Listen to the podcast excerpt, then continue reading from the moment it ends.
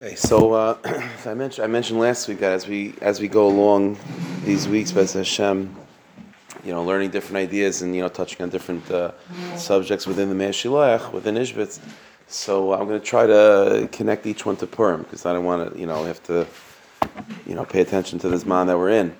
So uh, that's what we're going to do this week. So, so we're going to learn tonight is something that's about really about Purim but it's also about taking the concepts that we've been learning the past couple weeks and moving on to the next uh, to the next level, hopefully. Okay, so if you take a look at uh, the first Marmakim you have, this is from a paragraph from the Mei HaShiloach in uh, it's uh, it's in the first volume of Meir Maseches Megillah. So Mei HaShiloach is a it's a sefer on Chumash primarily, but in the back of each volume it has stuff, uh, different pieces on Gemaras and things like that. so there's a piece on uh, Maseches Megillah. So he writes the following thing.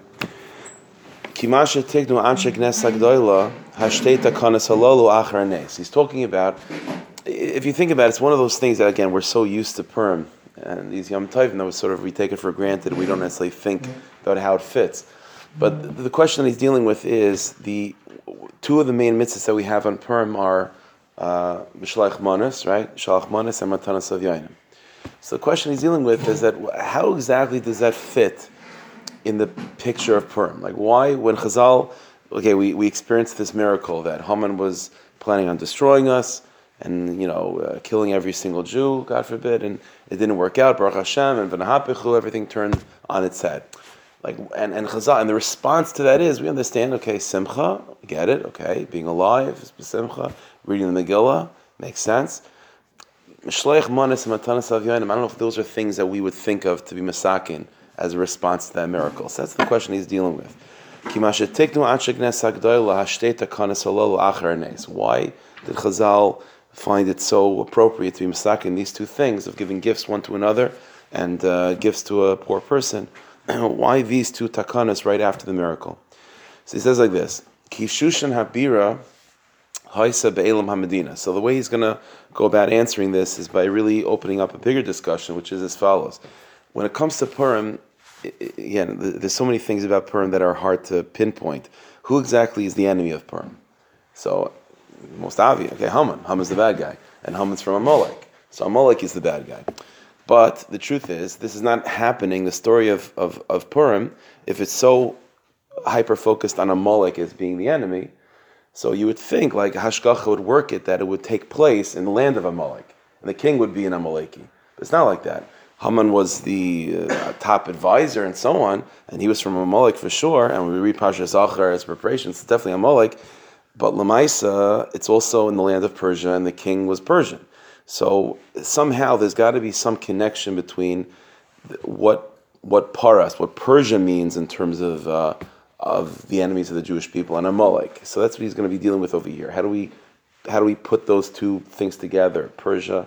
With Amalek. Amalek on a certain level is is a chameleon. Amalek can fit into everything. Even I mean, literally, even in Chumash after Aaron HaKohen's death. So we know that the Amalekim attacked us, but they dressed up like Canaan. So there's a there's a gracious guy in Amalek. There's a quality of Amalek being just the beginning that leads into any particular nation. So they have the ability of sort of, you know, putting themselves into any particular situation.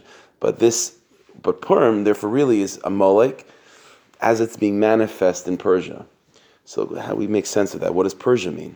So he says like this: Kishushan Avira, the city of Shushan, Haisa Be'elam Hamadina was part of a much. The, the, the, capital city was Shushan. It's part of part of a larger district uh, that was called Elam in the major empire of Persia, but the district was called Elam. now, in order to appreciate, therefore, what Persia is about and why Shushan and so on, the Ishbitzer identifies what's the Indian of this district that's called Elam. Elam, he quotes the Gemara Psachim. It's interesting. Elam zachsa lilmaid, v'li zachsa lilamid. Kedisa v'psachim. The Gemara Psachim Pezayim and Alf tells us that the city of Elam, the Jewish community of Elam, the Gemara says were worthy. They had the schus. There was something in the air in that place of Elam that gave them the the schus or the ability of learning, but not the schus of being able to teach people of Elam were good learners, but not good educators. And the Gemara in Pesachim quotes, lanu einla. The Gemara references this pasuk in regards to Elam. The pasuk says in Shir Shir, We have a sister, but she's too young to be able to nurse. Okay, so you see such a quality, says the Gemara, Zet Elam, that's a reference to the city, to the district of Elam, Shezachsa Lilmoid, that the people of Elam are able to learn, but they're not able to teach.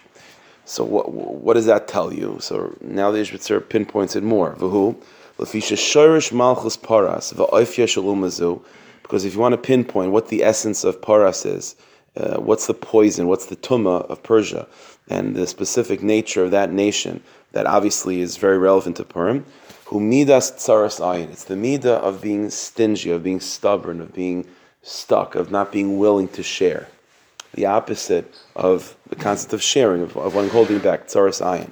The al came therefore, Therefore, even the Jewish people living in Elam were affected by the airspace of that of that of that country of Persia, to such a degree that even in their learning, there's a certain saras there's a certain inability of expanding, of moving beyond, of, of moving beyond the self. Uh, they, they're able to learn, but they can't teach. Therefore, when Chazal were able to to uh, investigate properly at the time of Pur- uh, time of Purim, where even though initially it strikes you as like, okay, this is an issue of Amalek, uh, and it's Haman trying to destroy the Jewish people, which is a classic Amalek thing of trying to wipe out the Jewish people. But Chazal investigated deeper, and they said, okay, but this is not happening in Amalek. There's something, there's something Persian about this. This is this is Haman in the land of Persia. And once they were able to be Aimit, to realize that the root of the Gezer of Haman was really coming from a Persian Tuma, which is about Tsaris Ayin, the inability to share and to move on and to be uh, stingy and, and, and, not giving. So he says like this: uh, When Chazal were able to to investigate truly what the Gezer of Haman was about, where it's where is it growing from? Where is it coming from in its root? Al and they got to the absolute truth. Shumisharish. It's coming from a tumma of, of, of, of, again, it's hard to find the right words, tarasayin, uh, stinginess, um, uh, a withholding. A withholding. Umiyad kishnes galem hadavar lamita. And once Chazal, once it clicked that that's the Indian, say yishuv and it's that already uh, this is something that Ishbitzer is throwing in the print, in like, you know, he's throwing at B'derech Agav. Once they realized what the real issue was, Mimela, they found the solution to it. Like, uh, you know, understanding the problem is half the answer, half the solution. Sometimes, uh, you know, when we, we don't really identify what the core issue is, so we get caught up in the, in the, you know, in the um, uh, what we call it, in the secondary things and the repercussions of it and so on, the, the symptoms. But if you get down to the core, what it is, memela, that's already close to solving the issue.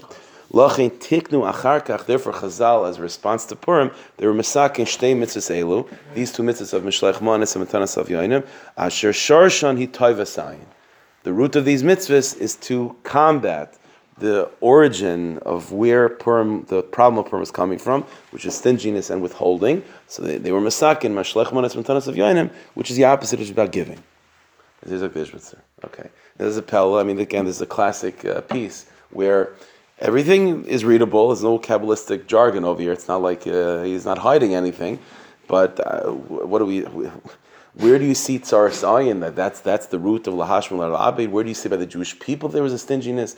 Where, where, like that's where is there any stinginess in Purim? I mean, there's no doesn't seem to be like that at all. If anything, Haman is uh, Achashverosh is very giving, right? He's spending a lot of money on this party, inviting everyone to the party. Uh, I don't see any stinginess there. You know, there's other issues, but uh, stinginess. But th- that that's why he was so it was so it was so it was so difficult for Chazal to pinpoint what the issue is because that's always the klal. Again, we'll find this Bez Hashem in coming weeks in Ishbitz also that the side of impurity always, whatever it really is about, it always pretends to be the opposite. You know, so it's always going to be the opposite. So the fact that in Purim, Achashverosh is the most giving king, right?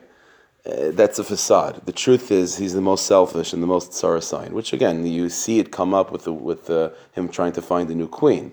There's definitely a certain, the opposite of, of, of there's this, uh, the opposite of giving. But, um, but anyway, so so that's what Tzadik is, that's what the Ishbitz are saying. So pinpointing that the issue is Tzarasayan, and therefore the response is Mishlech Manatan But again, we have to figure this out. What, what exactly does that mean to mean? How is Amalek related to that? Because again, we can't ignore the fact that it's also Haman. So to figure this out, in what way? So, so in other words, you have this quality that Persia has, which is stinginess, but there's a certain type of tsaris ayin that is a Amalek ticket tsaris ayin. Because again, as I said, Amalek is something that's that, that can be it can fit into any particular nation. So there's a certain type of stinginess which is just pure paras, but there's a certain type of stinginess and a withholding that's a Amalek wearing the stinginess of paras, and that's what Purim is. So let's begin to identify that. Okay, so let's put that to the side. Hashem, we'll get back to it soon. Okay, let's let's look in, in, in the writings of Ishbitz to identify what a Amalek is about. Well, what's Amalek? What's a Amalek? So the truth is, I think we find a little bit of a contradiction what Amalek is, and we'll see this is related to what we've been talking about the past couple weeks. Take a look at Marmukah number two. Okay, so in Parshas Beshalach, the Meshulech makes the following observation. So he's talking about right after Klal Yisrael leave Mitzrayim, so we know that Paroh chases us, and we're standing by the Yamsuf, and we begin to daven to Hashem. Moshe davens to Hashem, and the Rebbeinu says to Moshe, "What are you davening for? Just, you know." Just uh, trust me, right? And, and, Hashem says to Moshe Rabbeinu, send the message to the Jewish people. Hashem yilachim lachem, Hashem is fighting your war. Atem tachrish, and you be silent. You just sit back and, and watch the show. That's what the Rabban Hashem says to Moshe Rabbeinu. Ha'inyan bezeh. So said the Ishbitz like this. Shekan nitztavu lahachrish mibli pula. When we were threatened by the Egyptians, the Rabban Hashem told us that our proper response is to do nothing. That's what we were told to do. Don't do anything. Even davening, lo don't even daven. Like mamish, do nothing and purely just rely on God. He's going to take care of it, and that's what you have to do to respond to the threat of Mitzrayim. But said the Ishbitzer, Mechemes Amalek, in the same parsha at the end, when Amalek attacks us, Nimsalahapa. It's the opposite response. Shenamar, what does it say over there? It doesn't say that everyone just sat back and waited for Hashem to help. No, no, no. Moshe Rabbeinu told Yeshua Nun, say, you know, Noshim, go, uh, you know, develop an army, go fight against Amalek, and even Moshe, who is not physically waging the war, says, V'haya kashayara Moshe, Moshe, his hands are lifted up, he's davening. Everyone is, is active when it comes to fighting Amalek. So this is the question that he's dealing with. Why is it that when it comes to Mitzrayim, it seems that our reaction is supposed to be inactivity? When it comes to Amalek, the response is activity. What's the difference? So the concept is as follows. There's an essential chilik between what Amalek is about, how Amalek attacks the Jewish people spiritually, and how other nations of the world attack us. Every other nation, again, each one in its own way, but to sum it all up, what all other nations, again, each nation in terms of being a Yetzirah inside of us. Again, we're not talking about just the physical nation, but what it means within the soul, within the heart. So Kishar Umas, every other nation, their their way of attacking the Jewish soul is Oimrim, that they they poison us with the sense, HaKol Shemai. It's with good old fashioned apikarsis. Uh, the Rabban is not in charge. He's not in charge. He's not watching. He's not paying attention. If you want anything to be done in this world, it's only because of you. Ein hakol b'dei. Nothing is in God's hands. V'toilin kol hashpais toivas, and everything that good that comes to your life, b'koichei It's it's purely based on you. Leimar koichi yadi. It's your own strength and your own ability that brings you success. And if there's difficulties in your life and there's failures in your life, it's also completely on you. It's not God. All there is is you. That's what the that's the that's a good old fashioned simple Yetzirah. So now, when the Jewish people are are confronted with their first battle with with Mitzrayim, which is one of the 70 nations, not just one of the 70 nations, in a certain sense, one of the the, the first uh, malchus that the Jewish people had to contend with, nitztavu lahachrish. So the, the, the, the Mitzrayim, as one of the 70 nations, the way they attack us is by telling you that what? The Rabban Shalom is not in charge. He's not here. It's just, it's all you. It's all nature. It's just all you. So what's our response? Our response is the opposite. Our response is, no, no, no, it's all God. It's all God. Therefore, the response was, Hainu lahares shakovi deshema. No, no, no, the opposite. That's the we believe in, we have a muna. We believe in the Rabban Shalom. We believe in Hashgacha Pratis. We believe that He gives us the strength. It's all Him. And that's how we conquer Mitzrayim. That, that's what, it, on a spiritual level, that was our way of fighting against Mitzrayim. Nimsa zaysam mevinus. By the Jewish people, we have this mevinus, we have this expertise to know, to realize, that no, the Rabban Shalom is taking care of everything. The gam tefila, and to such an extreme that even davening, shadim espal gam king, any yachal espal built to Ratzon Hashem Even to daven, I can't daven unless Hashem wants me to. That's how completely dependent I am with Hashem. That Hashem is in charge of everything. My hatzlacha, my my failures, my ability to daven, it's all beyond Hashem. And that's the response to Mitzrayim who tries to convince you, like Paroh said to Moshe Rabbeinu, I don't know who God is that I should listen to him. I'm in charge. I'm, I created the Nile. I'm in charge of, I'm a God. So our response is, no, no, you're, you're not a God. There is a God and he's in charge. That's all in our conflict with Mitzrayim. That's why in Mitzrayim, the response is, and you be quiet and let God do everything. That's how you fight against Mitzrayim. Avil Ba'amalek, but says the Ishbitzer, but Amalek is the exact opposite. Amalek is a much more religious Yetzer Hara. Shunikri Yisrael Mumar. Chazal, in a few places, call Amalek, the original, the, the person Amalek, the great grandson of, of Esav. So he's called Yisrael Mumar, which means uh, there's something about him that actually looks kind of Jewish. It's not, but there's some something there that actually looks authentic. Hu toila kol ma'isa v'Hashem yisbarach adarabba. Amalek is a klipa that what that says everything is a Rabbanu which sounds very religious. Everything is Rabbanu Shalom. Yeah, we also believe in that.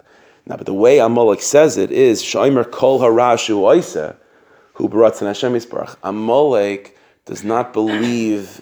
Amalek denies bechira. Amalek denies free will. Amalek denies responsibility. Amalek poisons us with so much amuna with so much amuna that a kol shemaim, everything is in God's hands to such a degree that whatever you feel is automatically the way you should be living, the way you should be living. A kol shemaim. Because if it wasn't God's will, you wouldn't be able to do it. You wouldn't be able to think it. You wouldn't be able to do it. So whatever you think and whatever you do is obviously meant to be. You don't have any power at all. It's all completely beyond Hashem. You're you're completely um, trapped in a good way in God's universe. That's the universe you're in, and there's nothing you can do to get out of it, which means, so just do whatever it is that you want to do, because automatically that's in God's universe. The negdoi, so to respond to Amalek, who lahare, so we go the opposite. What we show is hu That it's true we believe in God, but we all, but we believe in Bechir, we believe in free will, and we believe that Yiras Shemayim, the fear of heaven, which means Avoidus Hashem is the Adam is within our power. Adam Sarach Avoidu Tefillah, the human being has to work, has to daven, has to do a mitzvahs, and there's a sense of responsibility. So when it comes to Mitzrayim, the Tumah of Mitzrayim, the, the, the same of the other 70 nations is what? Is a Tumah of there is no God. So our response is no, no, no, it's all God. But a Amalek, the Tumah of a Amalek is all there is is God, to such a degree that there's, it's completely irrelevant what you do. To that, the response is, no, no, no, no. It's very relevant what we do. The Rabban Shalom created us with Bechir and so on. That's what that's what he says. Okay, so that's what we're going to go to. So, in other words, if we had to identify it, so last the last couple of weeks we've been talking about this idea how Ishbitz reveals to us how there are, you know, the the, the, the Torah that we have is really divided into into I, I, guess you can say it into a number of dim- two basic dimensions. There's the dimension of Torah as it fits in, in our world, as as we read it, as we see it, which means the pasuk says Yom and as we've been talking about, there's only one way to experience that, which is to keep Shabbos properly, and that's completely up to you. Either you fit into that pasuk by choice, or you choose not to fit into that pasuk. That's the version of Torah that we have down here, and ultimately that's what God wants us to live with.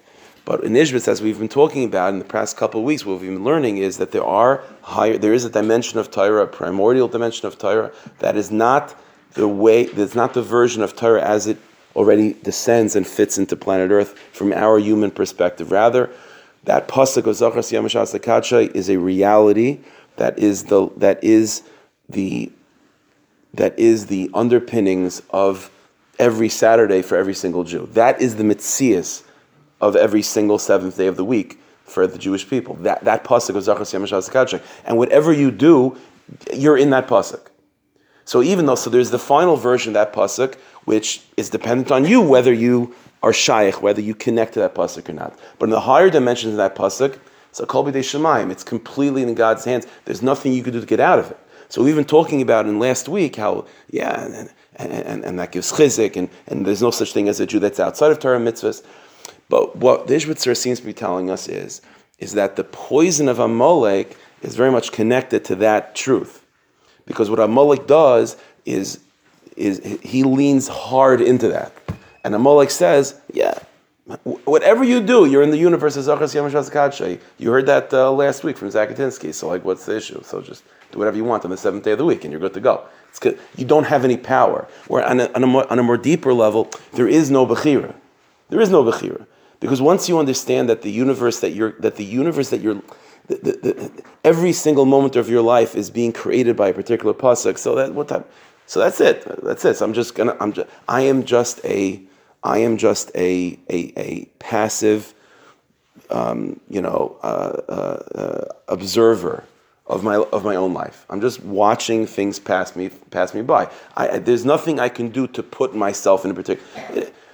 Amalek Amalek believes completely in the primordial version of Torah, and that's what Torah is. And Torah and Amalek seems to deny the final version of Torah. The final version of Torah. The final version of Torah is so. Now this this is this is this is what Amalek seems to be saying is that eh, Hakol b'dei Everything is God, and there's and in Torah itself, the, it's it's it's uh, whatever is meant to be, whatever you're doing is clearly Ratzon Hashem anyway. That's the poison of a Amalek. So our response to that is no, no, no. We fight, we do avoid our avoid. But here's the problem. the problem is that in the writings of Rav Tzadok HaKohen of Lublin, and it's hinted to already in the Ishbitzer himself, Rav Tzadok was one of the greatest students of the Ishbitzer. In the writings of Rav Tzadok, we find Amalek seems to be the opposite. Okay, not this approach. Take a look at Maramukh number three. Again, so these are all parts of larger discussions in the writings of Rav Tzadok, but but just a couple a couple lines. In Sefer Likutei Maamarim on page 177, Rav Tzadok writes the following line: Amalek hu tachlis pshita saltalpayim. Uh, yeah, I'll, give, I'll give you a little bit of background just to appreciate what, he, what he's saying over here. What, what over there is describing is a certain. Uh, he says like this. Rav says that what makes the Jew, you know, one of the terms that the Jewish people have, one of the most uh, beautiful descriptions Hashem has for us is that we're called Tzayin Kadshin, Hashem's holy flock, like sheep, right? And so Rav explains that the nature of a sheep is that it just it follows the shepherd. Uh, if the shepherd says to go left, it'll go left. If the, if the shepherd says like immediately a second later go right, it'll go right. They'll do. They're not. They're not stuck. A sheep is not stuck in any particular direction. It's fluid. It'll do whatever it wants. It's not stuck. Rav Tzadok says that's the greatest quality of the Jew, is that we're not stuck in any particular midah. We're not stuck in any particular midah. If the Rebbeinu wants us to be to do chesed, we'll do chesed. If the Rebbeinu then wants us to to uh, do something that would seem to be cruel, we'll do that too. The Rebbeinu wants us to jump, we'll jump. The Rebbeinu wants us to crawl, we'll, we'll crawl. We'll do it. We're not we're not stuck in any particular midah you know, for example, when Hashem offered the Torah to Esav, right? So it's well known. Hashem says, you know, offers the Torah to Esav, and Esav says, what does it say in it? And the Rabban says, it says, don't kill. Esav's like, it says, that's my Indian. So you want to tell me don't wear shatnez? I can do that. But, but there are certain things that Esav is stuck in. He can't get out of that. He's stuck in that pasuk of Al uh, Finished. He can't get out of it. Yishmael, what does it say in it? It says leisinaf. I, I can't get out of that. So every nation, says tzaddik, has its Indian that it's stuck with. It can't move from that particular thing, except for the Jewish people. The Jewish people are not stuck in anything. We can, we have the strength to get out of anything. Says Rav Tzaddik, Amalek is similar to that. Amalek is similar to the Jewish people also, that they also have very strong, a, a very, very heavy dosage of self control of self control, and they are not stuck in any particular midah either. Amalek is a nation that doesn't have a particular identity. It's not like Lysinif is their, you know, is their kryptonite, or Lysigzol, or whatever. There, there, there is no particular aspect of life that Amalek says, I can't control that. Amalek is able to control to become. He says like this: Amalek utachlis pshitas atalpain. Therefore, on the outside, Amalek is the absolute uh, greatest example of the pig that sticks its hooves out to show that it's kosher. Because the greatest sign of a Jew being kosher is that what is that whatever the whatever you tell me to do, I'll find it within my strength to do it. And Amalek says the same thing. So what's the chilik? So what's the chilik? So he says she'ena kaf of gamkin tachas shum koyach klal. Amalek is not bound by any koyach at all. Avim but so so what makes a mulek a Amalek? Mikol makim in a koyv koychayis Hashem isparach. What Amalek doesn't, what Amalek isn't able to do, is to admit that that power that he has to overcome any obstacle is coming from the Rabban Shalom. That he can't let go of. That he can't let go of. So Amalek will be able to overcome any natural tendency he has if, if he's born with a sense of, of, of, of stinginess, he could force himself to be a Baal. If he's born with a tendency of being lazy, he'll force himself to become a Zaraz. He can do all of that just like a Yid. But the one thing he can't let go of is the sense that he's that he's the one that's that's that's that that ability is itself coming from him. The difference between the Jewish person and the Amalek is that the Jewish people are sheep. I mean, a sheep is able to go left, right, whatever, whatever the shepherd wants. And the sheep recognizes that its ability to go left and right is also from the shepherd. That's what makes a Jew a Jew. A Amalek also has the ability to go left and to go right, but he can't admit that that ability itself to go left and go right is coming from God. It's me, in other words. Where Abtzadik is identifying Amalek is that what? And Amalek is mamish kaichiv Amalek is so much about his own power and his own control. He's so much into his own power and control that he doesn't want to be, he doesn't want to think of himself as stuck in any particular midah. He wants to be able to say, and he does, and he has this ability of being able to overcome any particular thing within himself that he's stuck in. He's not stuck in anything. The problem with Amalek is, is that he, that itself, that kaich that he has, not to be stuck in anything, he attributes to his own power. But it's all about his own power. So here's the problem. I don't get it. The Ishbitzer, the Rebbe said that what? What's Amalek? Amalek is, it's all the Rabbanu Shloim. You have no power at all. It's all God. And that's why our response to Amalek is fight and do something. But uh, what's Amalek? Amalek is you have no power at all. It's all God to such a degree that there's no purpose of even getting out of bed. Yet Rab Tzaddik, the Talmud of the Ishbitzer, is telling us what? No, no, no. Amalek is the opposite. Amalek is so, uh, so has so much willpower and so much self control to, to, to a fault where he doesn't even where he's not willing to uh, to acknowledge even a little bit that his own willpower is coming from a higher place. That's how much about himself and, and how much control Amalek wants to have over himself. So which one is it? Is he mamish? Is Amalek the philosophy that there is no free will? It's all God.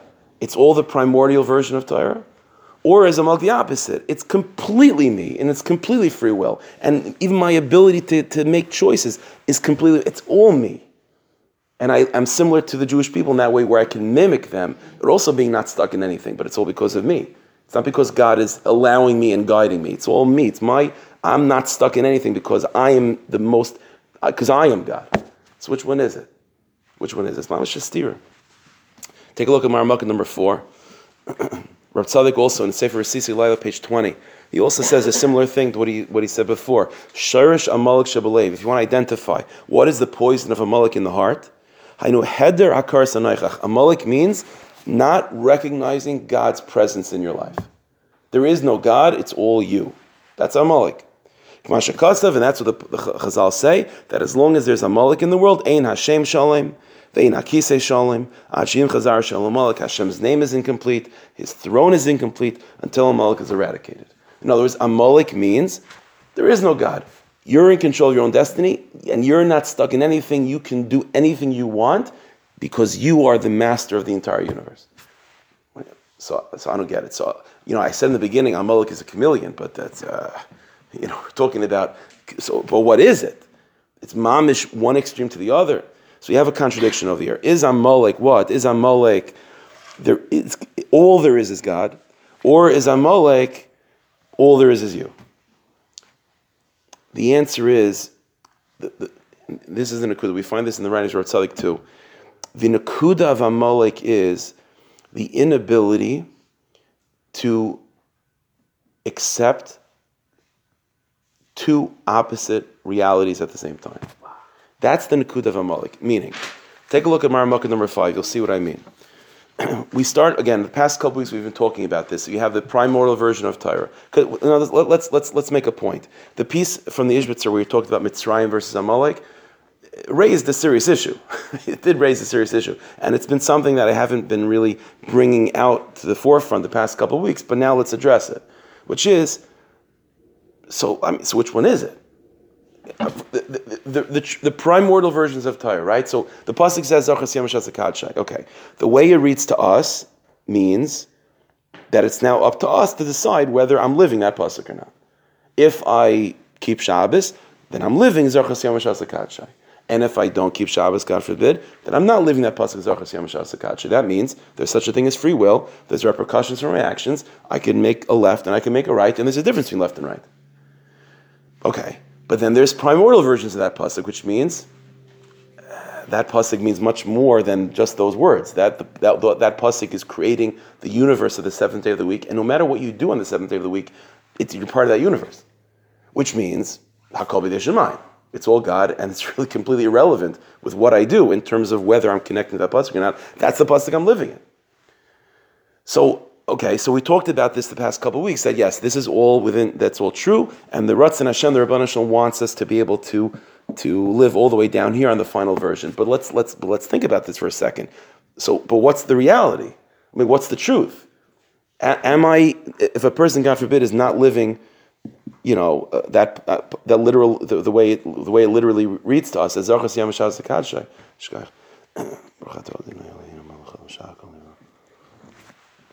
if a person is not literally reading that, living that pasuk, so so it's, it so it, do we have the ability to to get out of the Torah or not? Like which one is it? Is is the world all God's universe, or is it our universe? Taka, which one? Which one? So take a look at Maramaka number five. Now we're going to be introduced to a major principle in Ishbitz which it might, might seem like a cop out a little bit, but it's really not.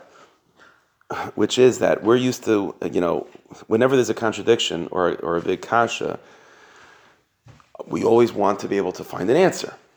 But in Ishbitz, we have to be, we're introduced to this idea and we have to wrap our brains around it, which is that not every question is able to be answered.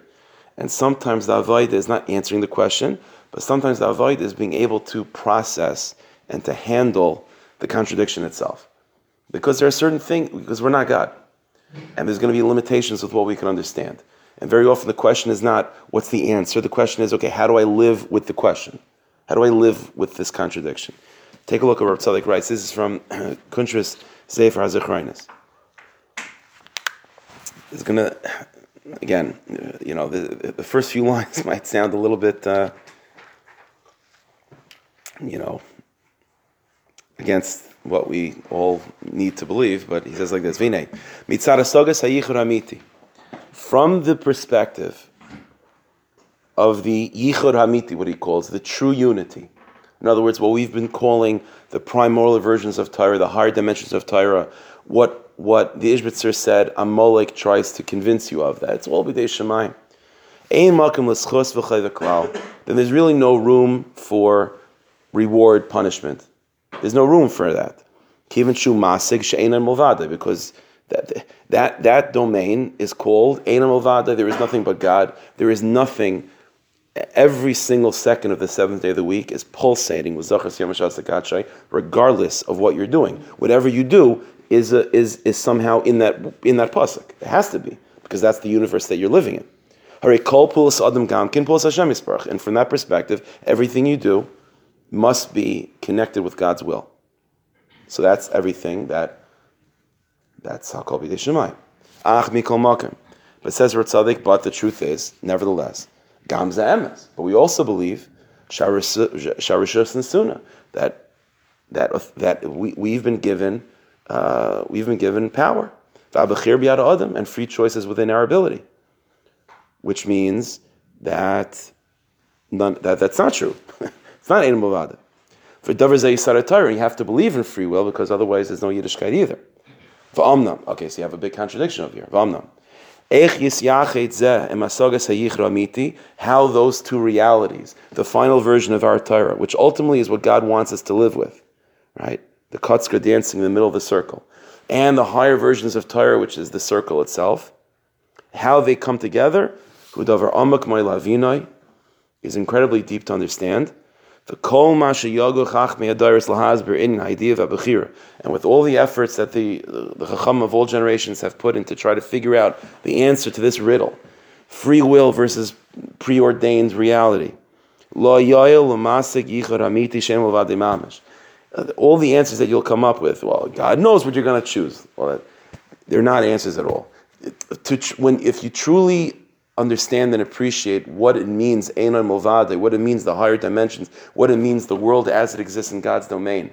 It, it, there, there is no way for the human mind to comprehend how these two things to come together. But here is the Nakuda of Amunas Yisrael. This is the greatness of Amunas Yisrael, is that we're willing and able to bear opposite realities at the same time without being able to understand how, we're able to be on two sides of the fence at the same time. That is ultimately when, when the Ishbitzer said that the Jewish people are described, Rav Tzadok also, the Jewish people are described as holy sheep. The greatest quality of a sheep is not the master is saying, go left, and then he goes left. And the master says, okay, now go right, you go right. Okay, that's a very nice sheep. The, the Jewish people are called holy sheep because we can go left and right at the same time that mean? It means at the very same time we can say Shema Yisrael Hashem Hashem Echad, which means all there is is God, and everything is Ratzon Hashem. I have no power at all. And then Baruch Shem Avad, and this is Hashem's kingdom, and I'm a soldier, and I'm a servant, and I have to accomplish. I thought a second ago you just said Shema Yisrael. Are you saying Baruch Shem now? And altogether, that's called Kabbalah Samalchus Shemayim. That's the unique quality of the Jewish people. The great, the deepest thing that we can say about God is that He's noisei hafachim, that God bears opposites. God is not just not just smarter than anyone else. The, the, the entire way that the Rabban Shalom uh, uh, manifests in creation is, is, is of opposites at the same time. At the same moment, there's Mazel Tovs and Baruch Dayan HaEmes. In the same moment, there's no Bechira and yes Bechira at the same moment. And that is the strength of the Jewish people to be able to handle that. The core of a Amalek, what's the Nakud of a Amalek? The Nakud of a Amalek is not the, is the inability to accept that. The inability to accept that there are contradictions in my life that I don't have the answers to, and yet they're both true at the same time. A Amalek can't do that. A Amalek is the Tumah that is unwilling to let go of logic itself. And therefore, Amalek always is making this choice. Either I'm going to say it's all God, and sometimes that's Amalek, the of Amalek, it manifests in such a way, or like that's how that's how the Ishbitzer described Amalek in its first attack, it's all God. Or Amalek will then say, okay, fine, either it's the Bayrei, or it's the Nivra. And so sometimes it'll be I'm in control. I can. I, am not stuck in anything, and it, be, because because I'm in control because I'm God. Which one is it? Is is, is it all the Bayrei or is it all the Nivra? The answer is a, a mol, the, the, core of a Amalek is the inability of accepting both at the same time. They can't handle that. The inability of being able to let go of logic itself. They can't do that. That's the tumah of Amalek. Let's go back to what we started with when when when the Ishbitzer explained that the Yontif of Purim, the Golas of Purim, the Golas of Haman, ultimately came from a Tsaris Ayin. So what does Tsaris Ayin? What does stinginess mean? So when it's when it's simple paras, simple Persia, Tsaris Ayin means this is my money, not yours. This is my money, not yours. But when it's when it's when Amalek is wearing that glove of Persia, when the Tsaris Ayin is now when the, when the, the Persian stinginess and constrictiveness and, and withholding is being wielded by Amalek, what it becomes is a much more subtle and sophisticated withholding, which means either on my side of the fence of, of Nivra, that I am God, or on your side of the fence, and it's all God. But I can't be both. I can't share. You understand? Sharing over here doesn't just mean money. That's simple. Amalek is a more sophisticated question of whether you're sharing. Are you willing to share your own power? Because to share, Tovas Ayin doesn't mean just to give everything away. Tovas Ayin means I'm sharing, just like Mishloach Manos I'm sharing my wealth with other people. Which means I'm not giving everything away. I still have my own Suda, but I'm, I'm, I'm sharing my Suda with other people. So what does it mean to share in Purim? Sharing in Purim means I'm willing to say at the same time, yes, I am I have Bechira, I have free choice, I have to make my own decisions in life, and I have to bear the repercussions of that. Zochas Yom Shabbos means I have to keep Shabbos, and if I don't fit into that pasuk, I'm in big trouble. But at the very same time, I'm willing to share that power with the Rabbanah Shalom and acknowledge and admit that somehow, in a mysterious way, the Rabbanah was also in charge. I, how do those things go together? I don't know, but I know what it looks like in in, in practicality. What it looks like in practicality is a Jew that's absolutely motivated to do the right thing always, but is not judgmental of others and is always humbled at the same time with being part of this big universe that the Rabban Shalom created. Again, it's not something you could explain intellectually, but it's something that you can feel, and as a Jew, you could, you could live with, sharing your power, not to give up your power, and not to have to make that choice of who's in control. Is it me or is it him? It's both. And that's, and that's okay, and that's what part, that, that's, that, that's the, the difference between Amalek and the Jewish people is this nakuda of do you have to make that choice?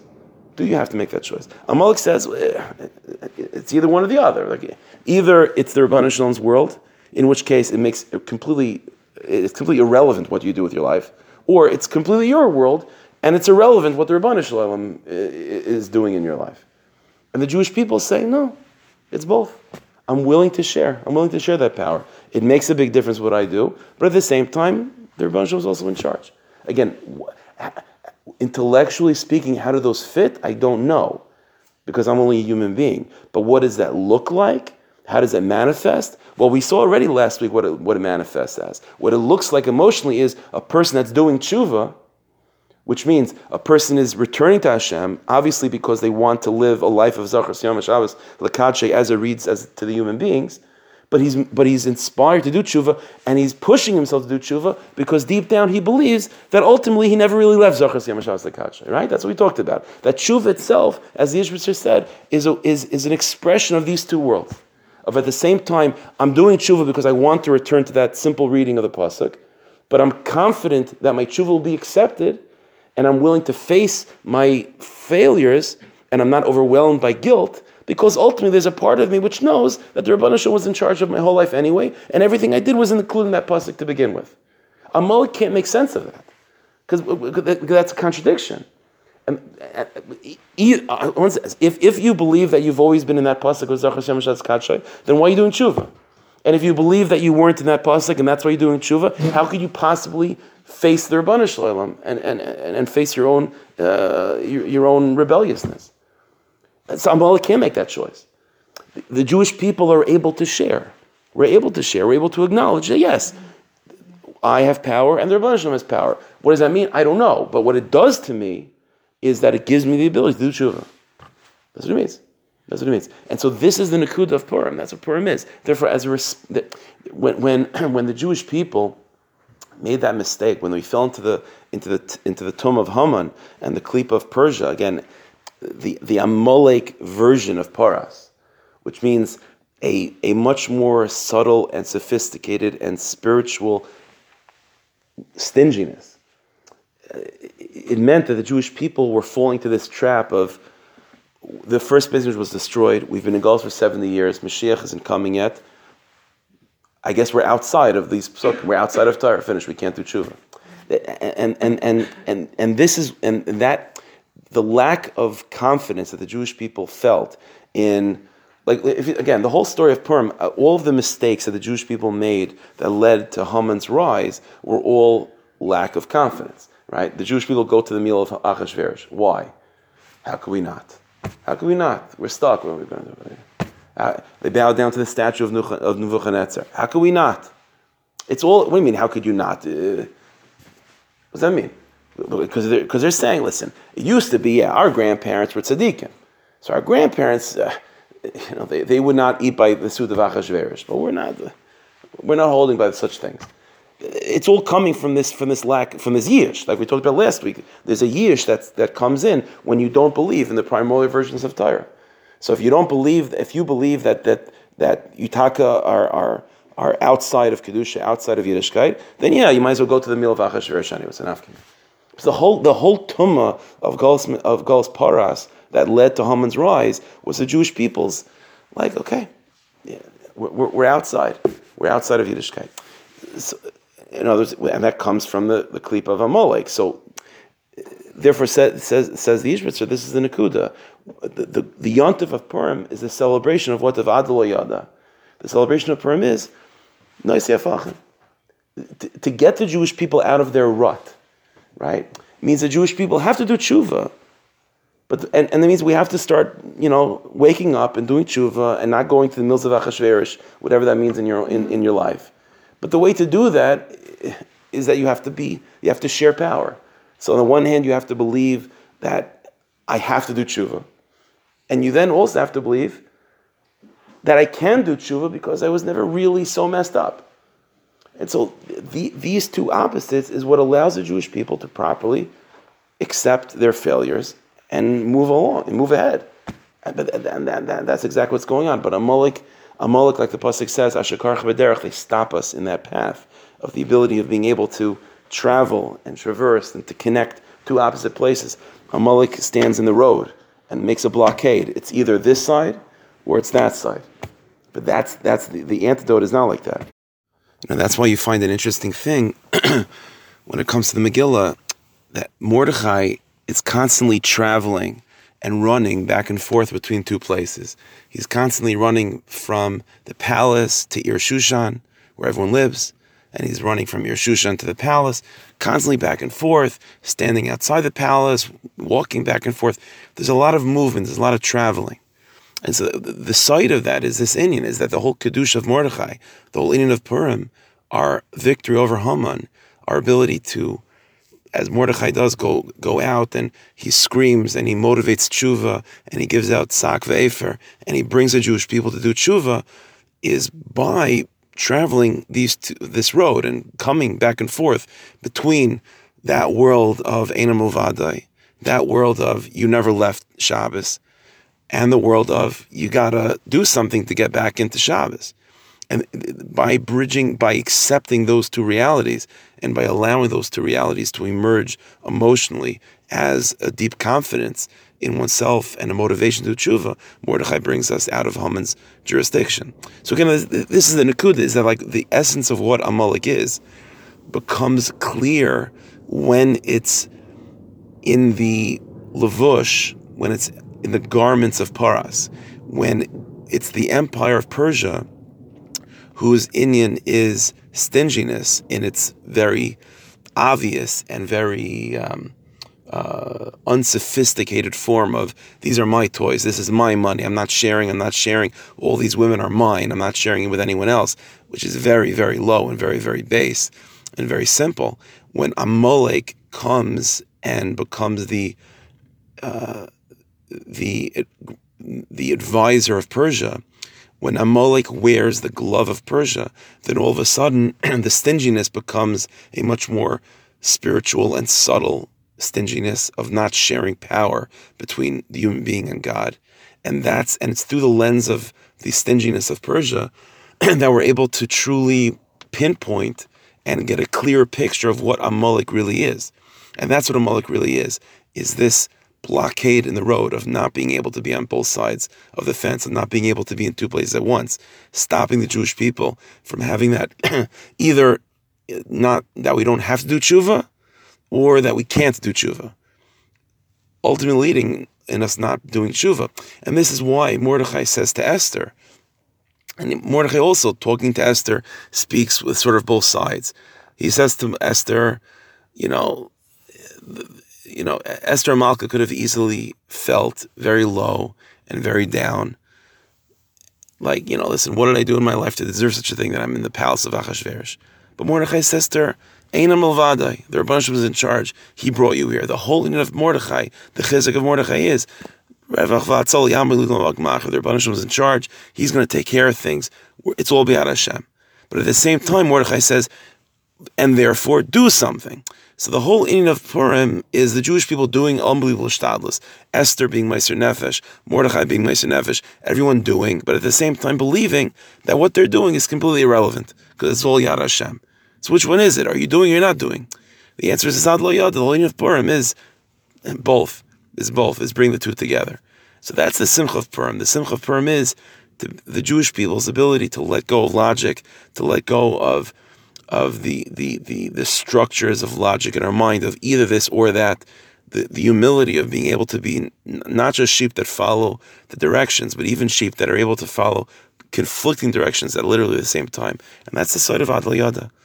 And we should be zeicha to uh, to be able to embrace the contradictions and and uh, allow these realities to meld within the Jewish heart to produce real tshuva and real change in a in a holy and authentic way. Okay, shukayach.